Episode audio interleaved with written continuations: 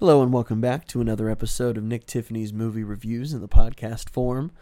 Today we are talking about one of the most talked about films of 2023 so far.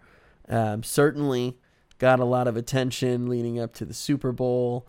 Um, ads for it were everywhere. And that's none other than Cocaine Bear. Because who wouldn't want to see a movie about a bear getting into a bunch of cocaine and just killing a whole bunch of people? It sounds like an entertaining time at the movies at the very least. Um, and of course, it's loosely based on a true story. Um, and that was a bear out in the woods in Georgia who died because it had consumed cocaine that had been thrown out of a plane by a drug smuggler. And that's kind of where the story starts for us, actually. Um, we see said drug smuggler just tossing packets of cocaine out his uh, out his airplane before he eventually parachutes out with a whole bunch on him himself. Now, he didn't make it out alive, and that coke got lost somewhere in the mountains in Georgia. But he ended up almost in Tennessee, um, close to Knoxville. So our story begins with uh, David, played by O'Shea Jackson Jr., aka Ice Cube's son, and Eddie, uh, played by Aldrin uh, Alden Ehrenreich.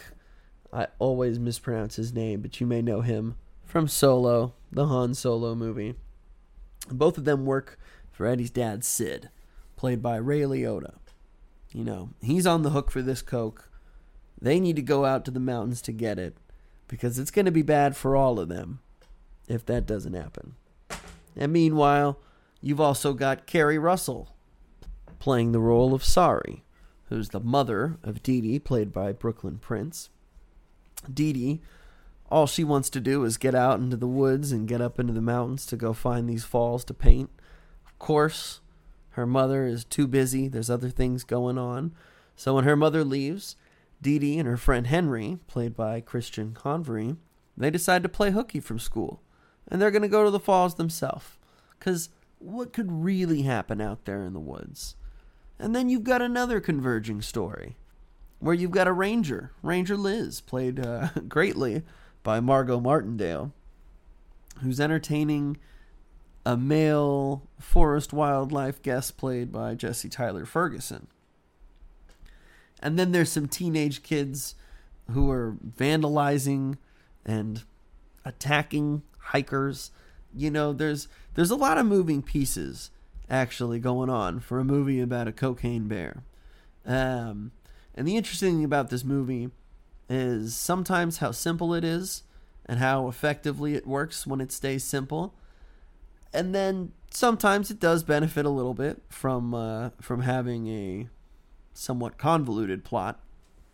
Um, it just it's kind of curious because the moments where there's tons of exposition and there's a little too much plot, you're just thinking, shouldn't the bear just be killing people right now?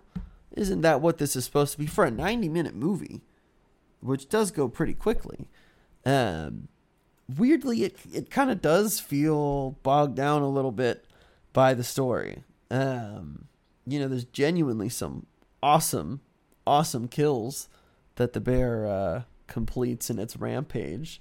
Um, and there's also some pretty funny moments. The the humor, uh, particularly in this film, I think actually worked better than I was expecting it to.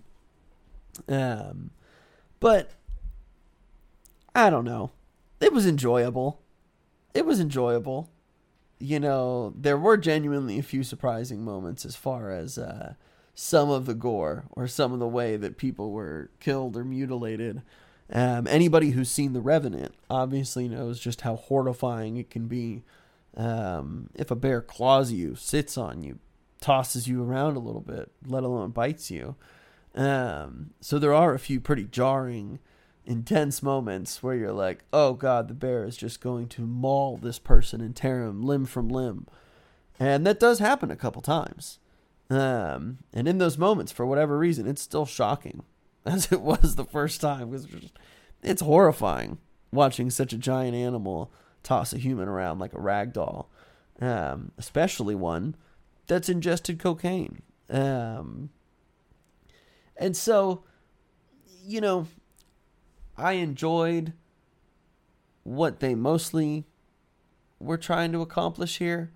I, you know, the inspired by true events bit is probably just where I don't, you know, I don't know if they needed to sell people on the fact that, hey, you know, I know it's movies and I know there's some wacky movies out there and a cocaine bear.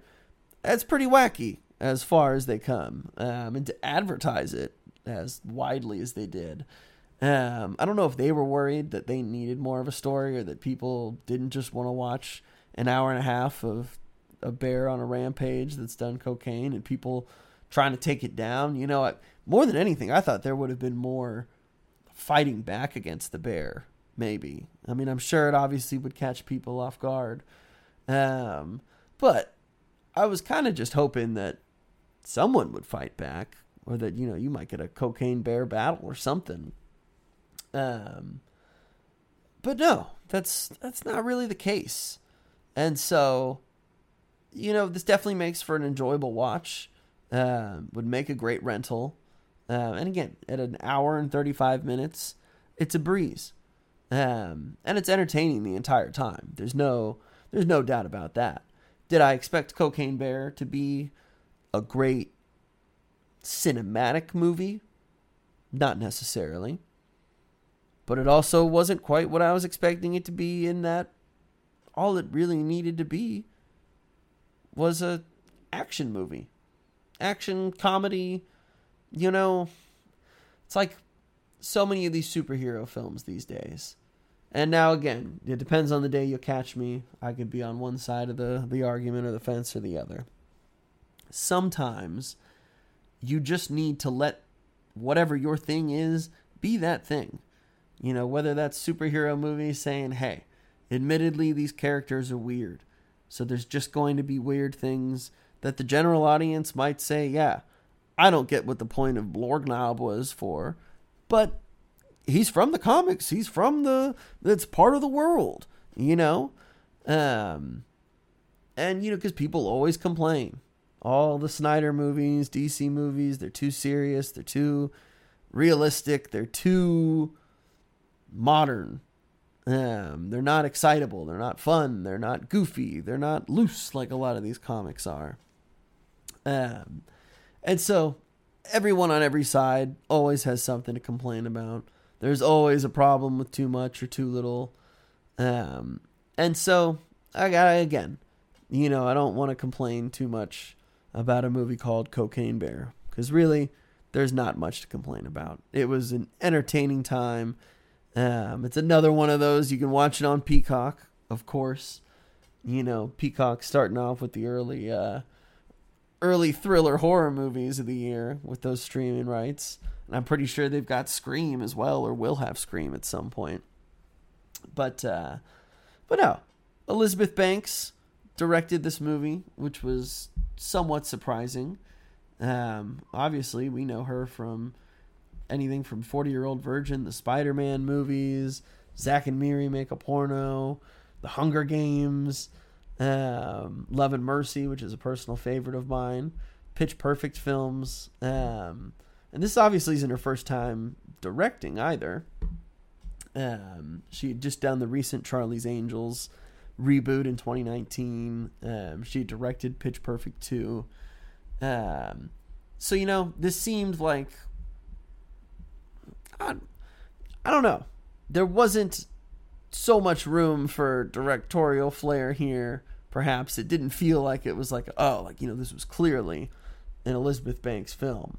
Um, and Michael, uh, or no, sorry, Jimmy Warden, who wrote the movie, you know, was only in the previous credit. He wrote the Babysitter Killer Queen for Netflix, um, McG.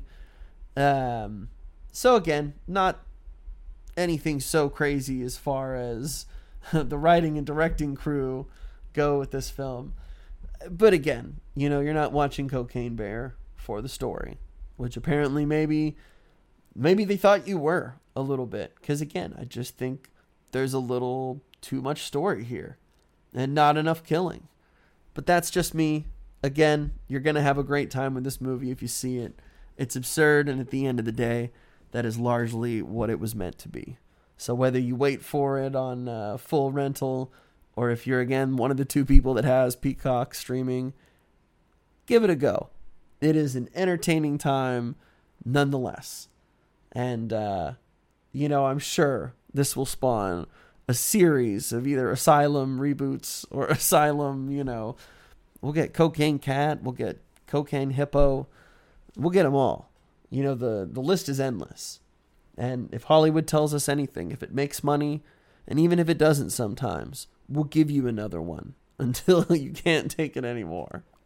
So expect to see more cocaine animals in our future. But maybe next time I'll come at you with something a little more uh, filmic and scholarly, but not today. Thanks again for listening, guys.